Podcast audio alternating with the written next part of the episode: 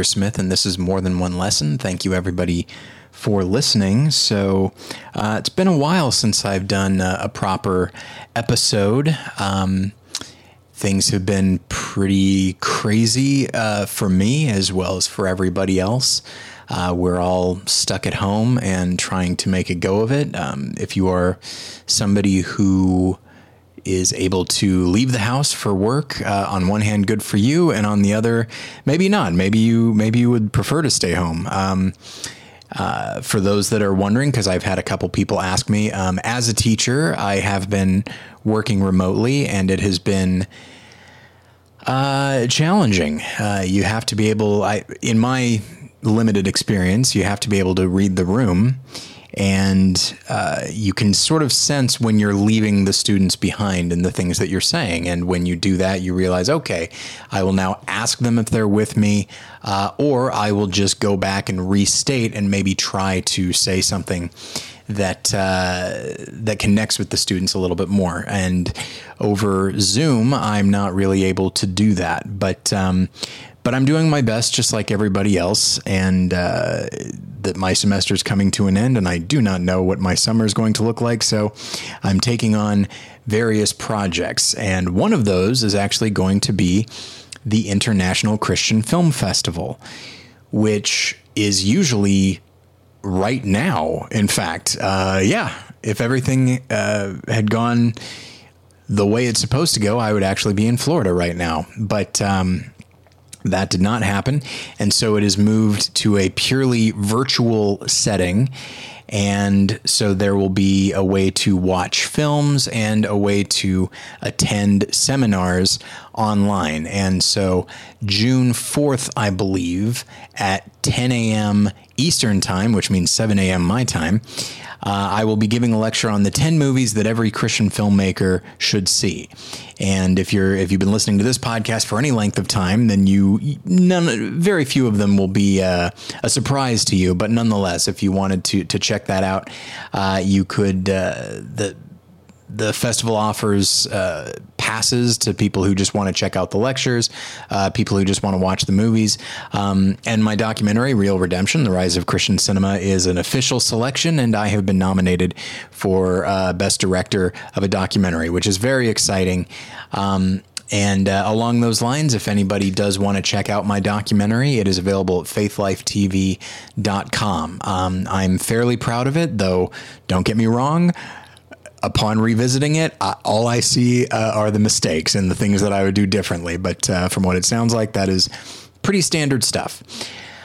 Uh, okay, so today we're going to be talking about Drew Goddard's Bad Times at the El Royale, uh, which came out in 2018. It was a film that was not widely talked about, and uh, it, it, received mostly critical praise, but there were some critics that didn't really care for it.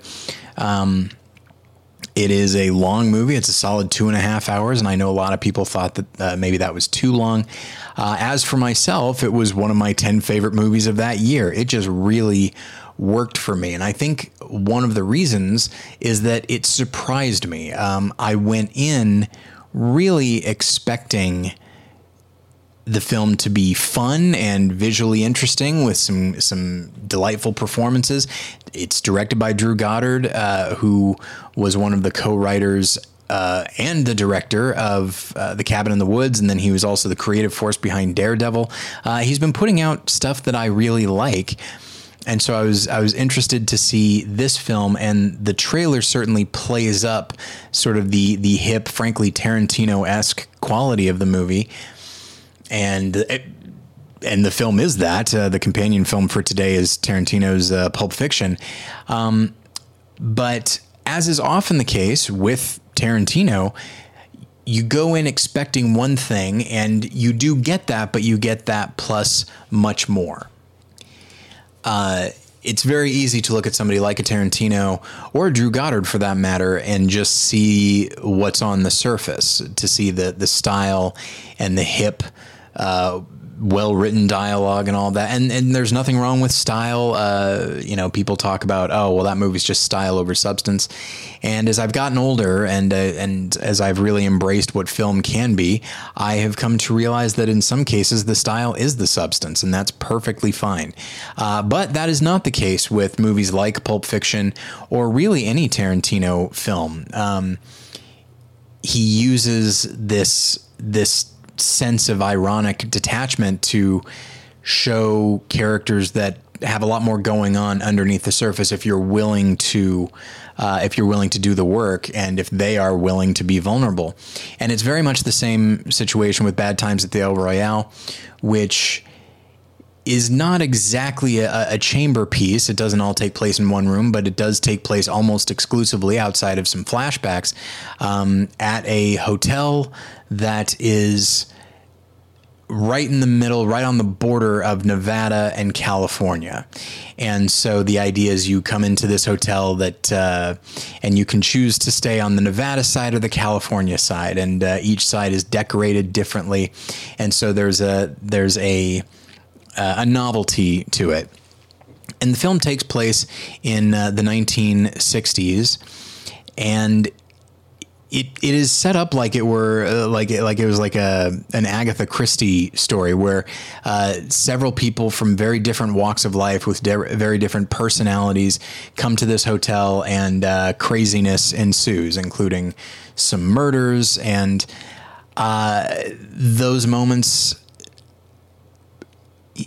strange as it may sound, it, they're not necessarily fun. Um, there is a character who's introduced early, and he actually uh, dies about halfway through, and right before he's killed, we actually see a, a glimpse into his personal life, and you realize that oh, he's you know he wasn't really that bad of a of a person, and that he and that this him dying is going to result in in people that love him uh, mourning him, and uh, and that's what I that's that's one of the things that I like about the film is is that dynamic that just when you think you understand how the how these characters are or what the film is, uh, Drew Goddard introduces this other element, and suddenly you start to see them in a deeper way. You start to see them in a more human way, uh, so that even in the midst of all this violence, you can't really you can't really embrace it the way you could a film that was a little bit more superficial. Instead, it really gives weight to the violence. Um, and I don't really. It's it is a film that features a lot of twists and turns and, and a lot of spoilers, and so I don't really want to get that deep into the story, uh, except to say that, as is often the case with Drew Goddard, there are a surprising number of um, religious overtones. We have a character, and this is in the trailer, so it's not a, and you'll see it coming. This one is the least uh, unexpected twist where Jeff Bridges plays a, a priest, uh, Father Daniel Flynn, who comes to the, the hotel. And you discover that, in fact, he is impersonating priest and that he isn't really one. So that is not a surprise to anybody. But then we also get uh, these flashbacks. Again, this is in the 1960s. And in many ways, I think this film would be a good companion to uh, Tarantino's 2019 uh, film, Once Upon a Time in Hollywood, um, even though that's not the companion film that I chose. Uh, because we have a, a, a young woman who is who gets tangled up in a cult that is headed by a character named Billy Lee, played by Chris Hemsworth. And he is very charismatic, obviously like a good-looking guy, uh, and the stuff that he says seems very it seems very profound. Um, but you also are very aware, as is often the case with cults, uh, you're very aware that the person who benefits most from these people being in his cult is him. He says that he's doing good for other people, but everything eventually comes back to him, um, and so you have these these figures that are one could say false prophets and one of them and they they're both putting on this this sense of piety in order to benefit themselves, but one of them starts to learn more about what it actually means to be seen this way. Um, but I'll talk about that in a minute. Uh, instead, I uh, right now I want to talk about just the the stylistic aspect of it. It really is a beautifully shot film, wonderfully edited, and some really great art direction. You know, if you're going to be staying at this hotel uh, with these characters, it needs to really feel lived in because it's also uh, a hotel that that has seen better days. Uh, it was this legendary hotel, and now when these people check in, they're the only people that are there. It's just not as popular as it used to be but it is still it is still kept up. And so this is something that that uh, I remember uh, David Bax, my co-host at Battleship Pretension, he mentioned this once. I think he was talking about LA Confidential. And it's the kind of thing that you don't, that I never really thought about, but he mentioned it. And now it's something that is always on my mind when I see a period piece, specifically a period piece that takes place in the last 50 or 60 years. Is that, you know, the cars that we drive, it may be 2020 right now, but I am driving a car from 2012. And unless you you're a very rich person who can always keep up with the latest fashions, always drive the latest car, most of us are wearing clothes and and just and driving cars and living in houses that are a little bit older and are going to feel a little bit older. They're not going to feel like the essence of the the year in which they take place. Um, I always appreciate if there's a if there's a period p- piece that takes place in the 1980s or really any time. Music is usually used to kind of indicate the the time period, and there are movies that very clearly announce that, and then there are some that choose to some directors who who choose to go with the deep cuts because if somebody were to make a movie um, that takes place in 2020, they wouldn't only play the songs that people in the future remember from this year. They, you know, you can't always guess what's going to be remembered or what's going to be a hit and what won't. And so I feel like the really great period pieces are ones that acknowledge that, yeah, certain characters are going to be dressed a certain way. They're not going to be dressed up to date and they won't drive that kind of car. And the architecture is not going to be of that moment. Um, and so with Bad Times at the El Royale, uh, both with, again, how the characters are dressed, but also the hotel itself. It is meant to be a luxury hotel that is no longer popular. So between those two things, you have to watch. It's it's a bit of a, a bit of a fine line that you have to walk. And I think Drew Goddard and his uh, production designer really do a great job of making this place seem like, oh, this has quickly become a dive, but I can understand how, in the right circumstances a few years ago, this would have been a really amazing uh, place to stay. And and it's like I said, it's shot beautifully. I enjoy spending time in this location, even if it is potentially dangerous. Um, and as far as that dangerous aspect goes, another thing that I like, I mention a character that is that is killed about halfway through the movie, and you don't think that's really going to happen. But the death of this person means that anybody can die at any time. This is not a film that is very precious about keeping its characters around. Uh, instead, it wants to keep you on your toes and recognize that well, these characters they don't know that they're the leads in a movie and they only care about who could hurt them and they need to protect themselves and all of that sort of thing. And so, uh, so Drew Goddard, as which is expected. Again, he he's the creative force behind Daredevil, which is one of the better shows of the last few years, in my opinion. And he keeps you paying attention. And there are several moments. This is a very funny movie, but it is also an extremely suspenseful one and very um, very stressful at times. Uh, you pay attention, and there are certain scenes where a character will have a gun aimed at them, and you're like, this person might die right now. And sometimes they do, and sometimes they don't. And so that I think is is a testament to to the writing and the directing and the performances because at this point we we go into a movie and we feel like we know what to expect and we know that okay that person's probably not going to die because they're played by this person and they're the lead and so uh, this moment where they are their lives are being threatened well I guess uh, I guess we'll all just have to act as though that's suspenseful, even though none of us are really that concerned. Uh, Bad Times at the El Royale is not like that. Uh, it could be, and if you start to have that attitude, like, well, you know, I mean, this guy's the lead character, and so, oh, okay, he's gone. That is okay. That's crazy.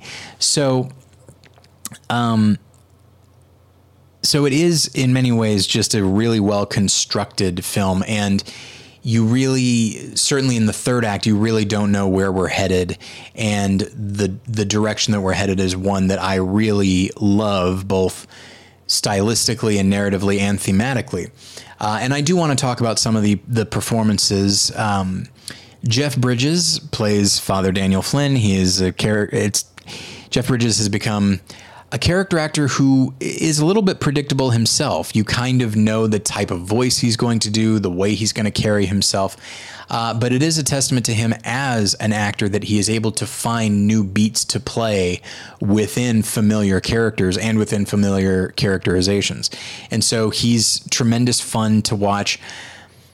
And then uh, Dakota Johnson is an actress that I'm a little bit less familiar with, uh, but she really brings an edge to her character and you really don't know what to expect from her.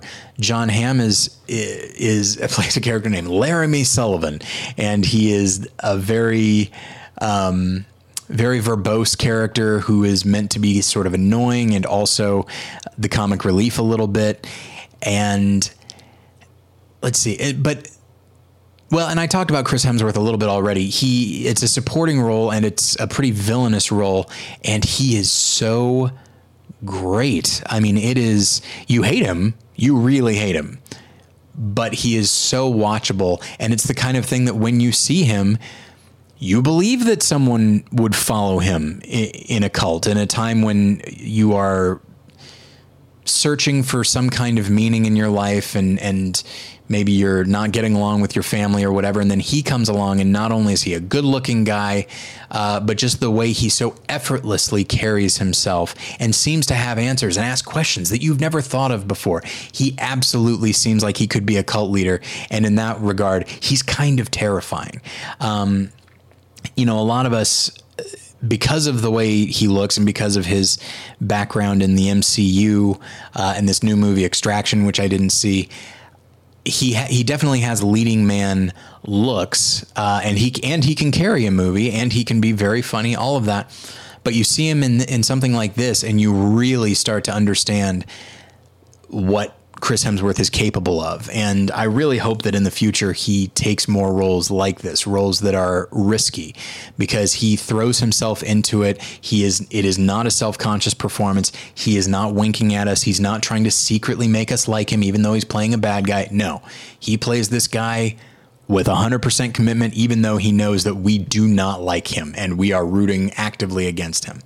Uh, so that was, it's, it's not necessarily that it was a surprise. I like Chris Hemsworth as an actor, but I don't think I knew that he had this type of performance in him. Um, and then the other surprise is I was uh, largely unfamiliar with Cynthia uh, Erivo, uh, who was just uh, nominated for an Oscar for Harriet and she's been in a, number of other things as well. She was in that movie Widows, which I didn't particularly care for, but thought she was pretty good in. Uh, and she's marvelous in this. She plays a woman who is a is a singer and is down on her luck, and she comes into the hotel and she partially because of the time period, but also just because of what she has lived through. She's a little bit beaten down, and that's not to say that she is weak, but she has to sort of find her strength throughout the film. And she is. This is definitely an ensemble film. It's hard to say if there is officially a lead, but if there's one, it's probably her. But she doesn't establish herself as the lead until about halfway through, maybe even two thirds of the way through. Uh, so she was a nice surprise, and I didn't see Harriet. I frankly I heard that it wasn't particularly good, but I hear that everybody really liked her in it, which is not uh, not surprising. So I'm excited to see where her career goes uh, in the future. And then you have Lewis Pullman, who is actor Bill Pullman's son and you'll know because he looks a lot like him. And he plays this character Miles, who is like the lone employee on duty at the El Royale and he has a past, and he seems kind of squirrely, and you don't trust him. And Lewis Pullman, this this is this to me was like such a such a wonderful surprise because he has to act alongside John Hamm and Jeff Bridges and actors with a little bit more experience who are giving bigger performances and he has to stand not stand up to them. He's not that type of character but he needs to stand alongside them. And there are moments where you have to pay attention to him not the other characters. And there have been movies in the past where these you know lesser known actors and granted Lewis Pullman is from a show business family but uh, lesser actors lesser known actors turn out to be lesser actors and they just get swallowed up by the art direction or the writing or the other characters. And Lewis Pullman does not do that. It is a really beautiful performance, one that is suspicious and emotional and vulnerable and you there are times you don't trust him and other times you feel like he's the only one you can trust uh, it really is a, a special performance and uh, and I was very it was it was a delightful surprise uh, in a film where I expected to really be focusing on Jeff Bridges most of the time. Uh, these other characters play, played by Cynthia Erivo and, and Lewis Pullman really, um, I wouldn't say they steal the movie because it's not quite that, but they definitely establish themselves as like this. We are part part of this ensemble.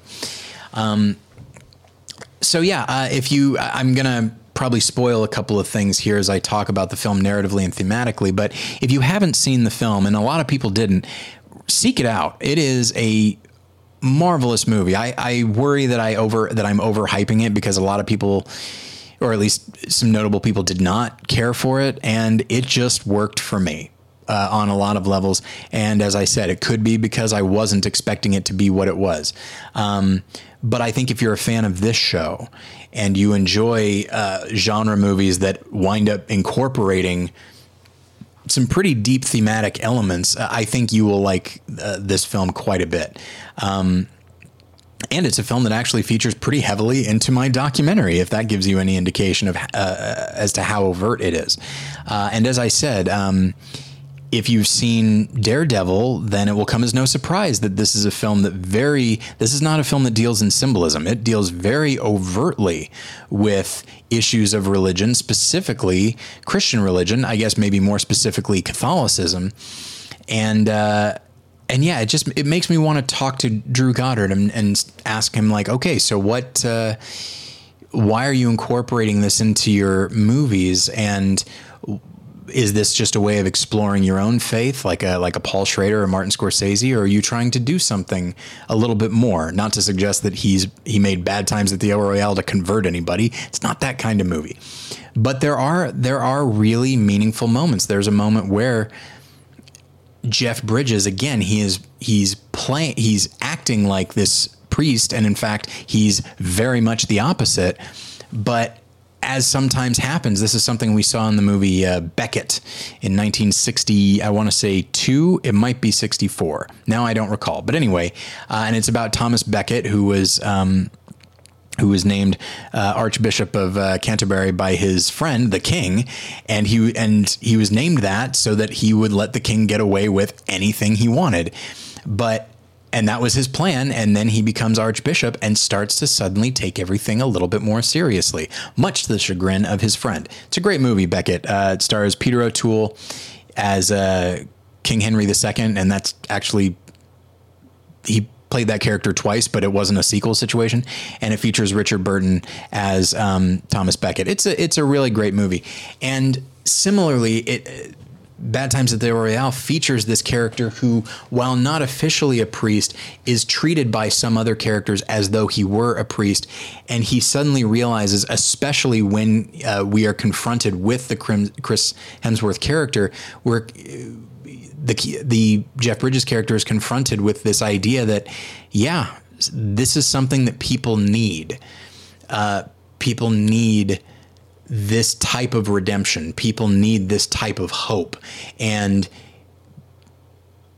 and they need the type of hope that will not prey upon them the way Chris Hemsworth is. He is absolutely providing his followers hope, but only to the extent that it uh, benefits him.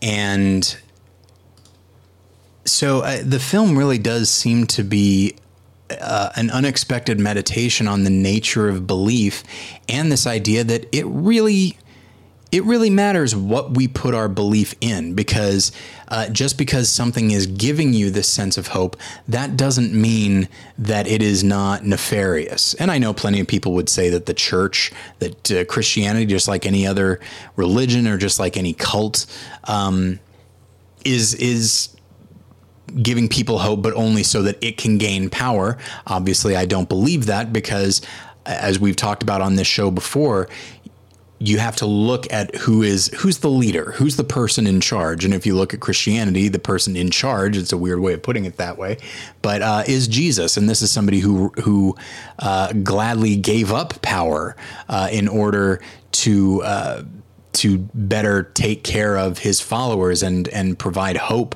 and redemption for his followers, as opposed again to the Chris Hemsworth character who would never give up anything uh, of himself in order to uh, to help out his followers. In fact, quite the opposite. He requires that they give things up for him. So. Um, but it's not merely this idea of where are you putting who are you putting your hope in but it's also the the idea of being transformed this goes back to what i was talking about with becket and with the jeff bridges character is that he realizes that yeah if if i am seen as holy then maybe I can try to uh, aspire to that.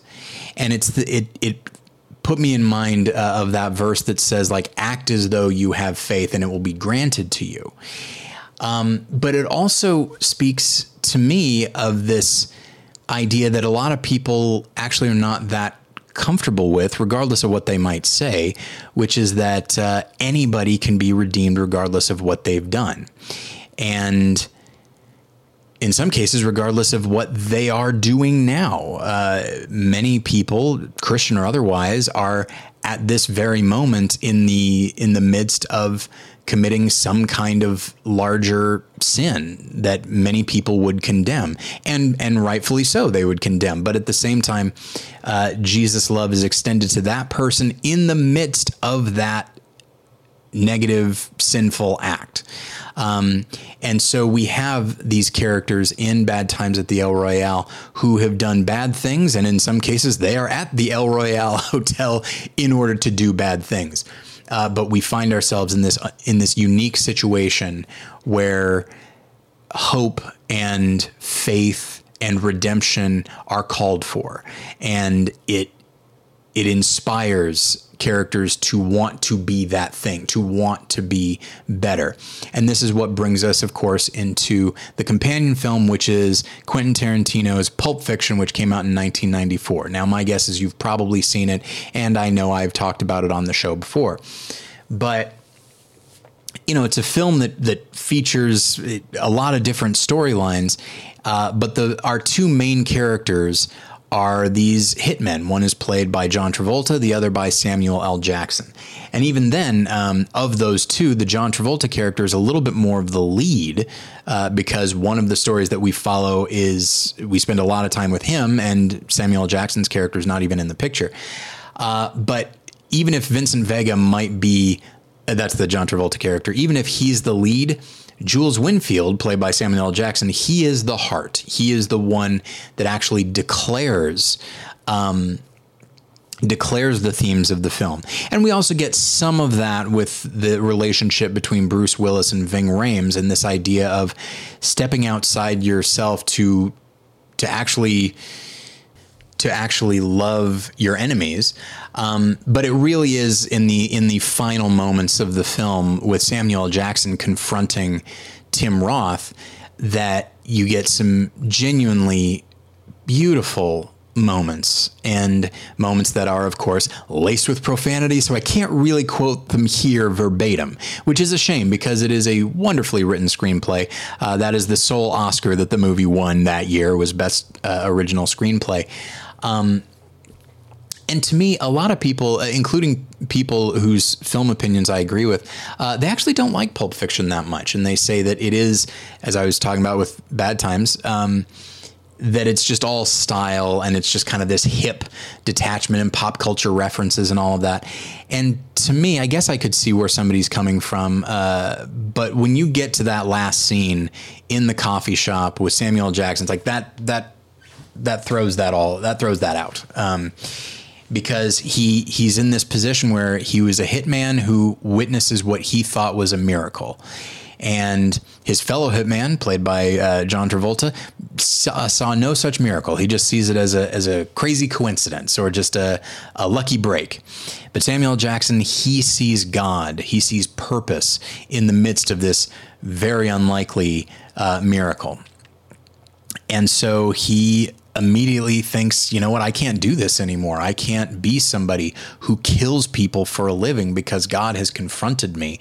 And now my job is to go out. I mean, the way he puts it is funny, where he says, you know, I'm just going to walk the earth and get in adventures and that sort of thing, like uh, like uh, Caine from Kung Fu. So there's the pop culture hipness and all that. But um, but he de- and then he he even gets upset when uh, when Vincent uh, blasphemes and you know uses the Lord's name in vain, and so he's he's doing his best to try to to to get on the on the right path, even though he's fairly new at it. Um, and as sometimes ha- I would, it's hard to say like, oh, and then Jules becomes a Christian. You know, it's not so much that as it is. Uh, we don't see him fall on his knees and say, you know, the sinner's prayer or whatever. But, um, but he is he's he wants to walk a more holy path.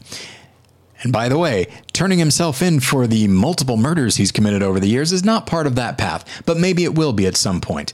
Um, you know, this is still Pulp Fiction. It's not a. Uh, it is not. God's not dead. Um, but uh, but as as often happens when somebody decides I want to do the right thing, they are immediately confronted with the wrong thing, or more specifically, the thing that they would have done in the past. And in Pulp Fiction, uh, he's uh, Jules and Vincent are at a coffee shop and then the coffee shop is uh, about to get robbed by Amanda Plummer and Tim Roth. Tim Roth comes up, puts a gun in Samuel Jackson's face. Samuel Jackson quickly disarms him and put his uh, puts his gun in Tim Roth's face. And in the past, he would not have hesitated to shoot this guy immediately. But as he says, you caught me in a transitional period, and I don't want to kill you. And he he starts to dissect this Bible verse that he previously would quote right before killing somebody. Uh, and incidentally, the verse itself, as it is uh, said in the movie, does not actually exist.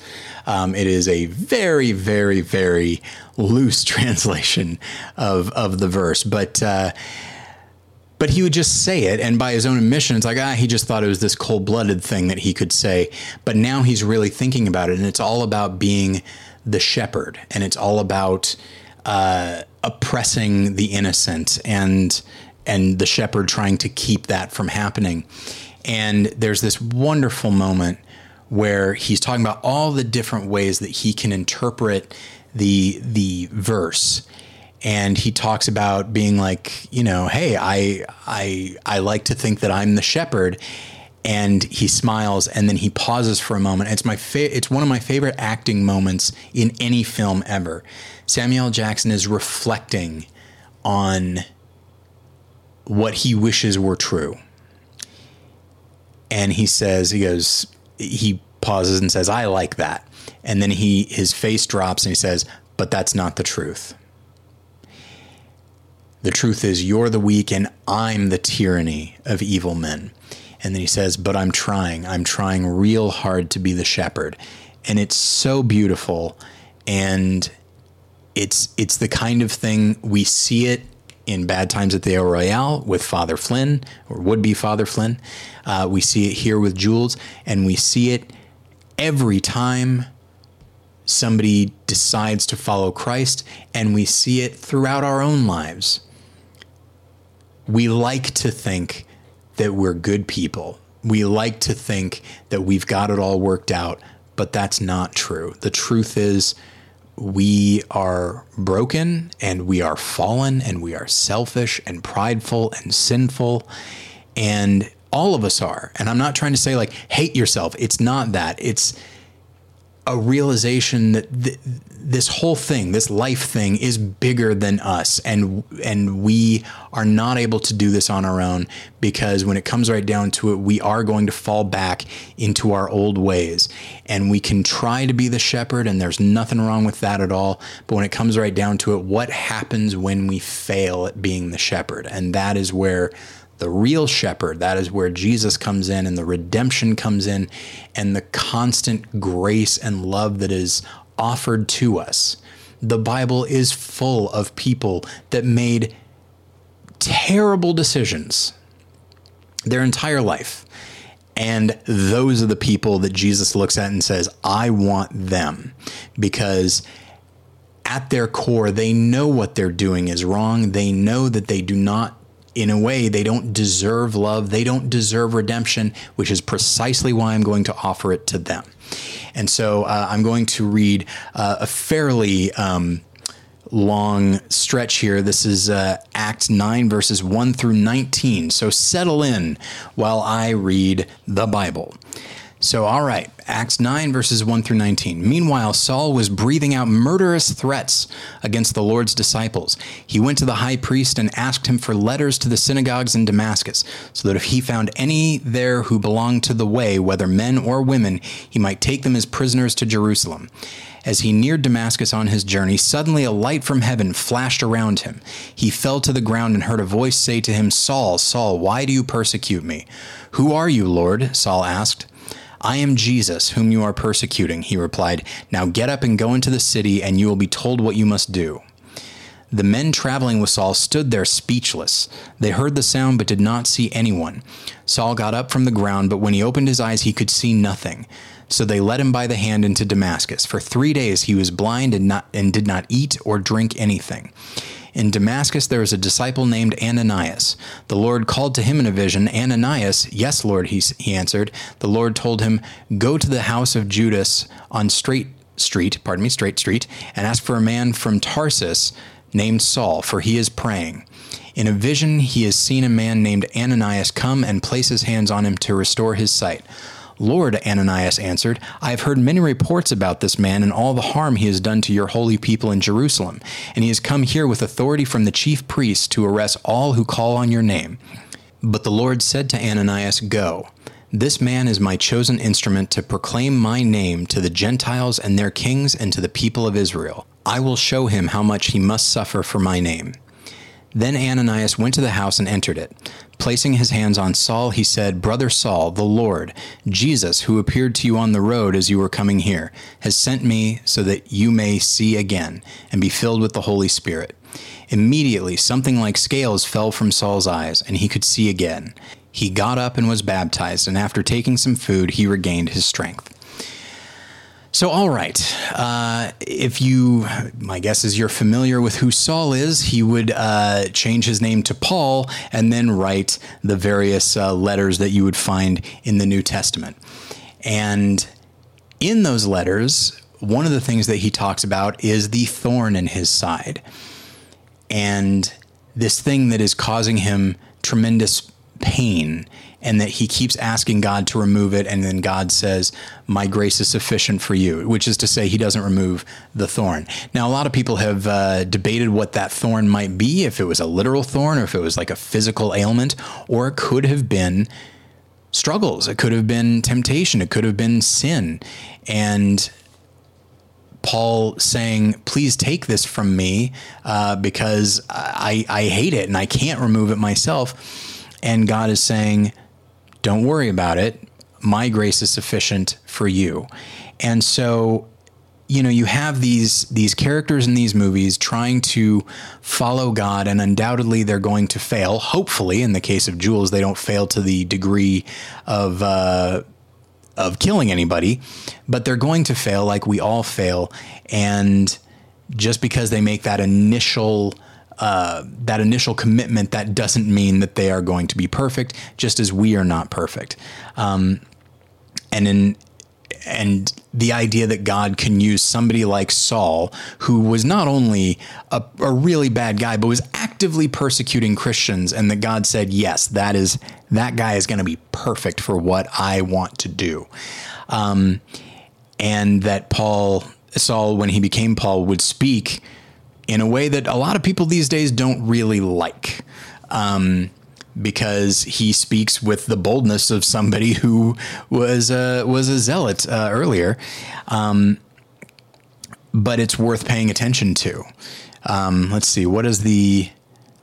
Yeah, God describes Paul as this man. It says, This man is my chosen instrument to proclaim my name to the Gentiles and their kings and to the people of Israel that is uh, not a thing to be dismissed. A lot of people tend to dismiss Paul because they don't like a lot of the stuff that he says, but it is in the Bible. And uh, if we, if he, if Paul is indeed God's chosen instrument, I'd say it's important to listen to what he says. But that's a that's a side argument. The thing that I want to talk about is is the way that in, encountering God transforms us. And it doesn't matter what we've done in the past. And it doesn't matter in the case of, of the character from Bad Times at the El Royale. It doesn't matter that, uh, that maybe we've been pretending to be pious. We've been pretending to be holy, but in actuality, we know that we haven't been.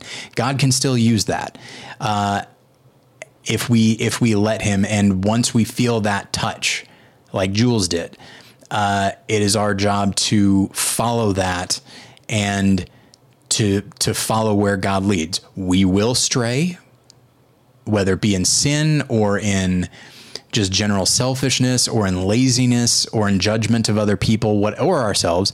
Um, you know, we that will happen, but God does not give up on us. Uh, so we should not give up on ourselves. And I say that as someone who I give up on myself pretty regularly because I'm so I'm so aware of the thorn uh, to go back to that that idea that Paul was talking about. I'm so aware of the things that I keep screwing up, my constant mistakes, my constant sin, uh, and God is saying, "Hey, yeah, obviously you should try to do better, but at the same time, this is not separating you from me."